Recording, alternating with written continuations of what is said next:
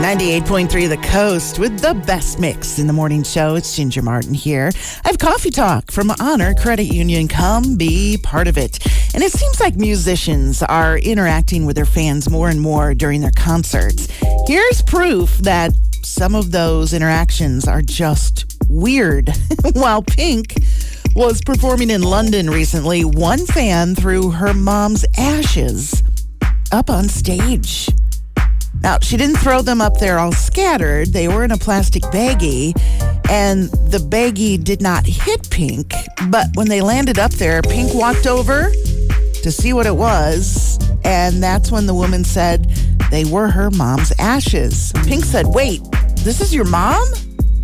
I don't know how I feel about this, but she picked up the bag, she set it in front of the speaker on the side of the stage, and continued on with the show. Have you ever been at a party with new people and really didn't know how to strike up a conversation?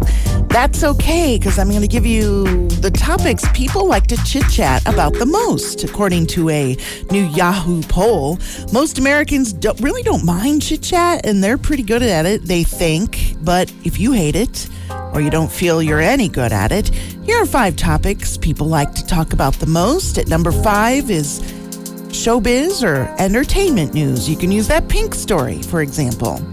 The weather comes in at number four, believe it or not. Travel experiences, current events, and the number one topic people love to chat about are their hobbies. 44% of us think that talking about hobbies is a great conversation starter. Great things to talk about over dinner if you need to find yourself back in the dating game, but Here's some interesting things about the dating scene. A new survey says that a person who has good money management matters more than good looks, which makes sense since money is still the number one thing couples argue about the most and the number one thing that leads to divorce. Here's a list of things that people say are most important when looking for a partner, though. They include romance, intelligence, shared interests, friendship, and at number one, no surprise, a good sense of humor.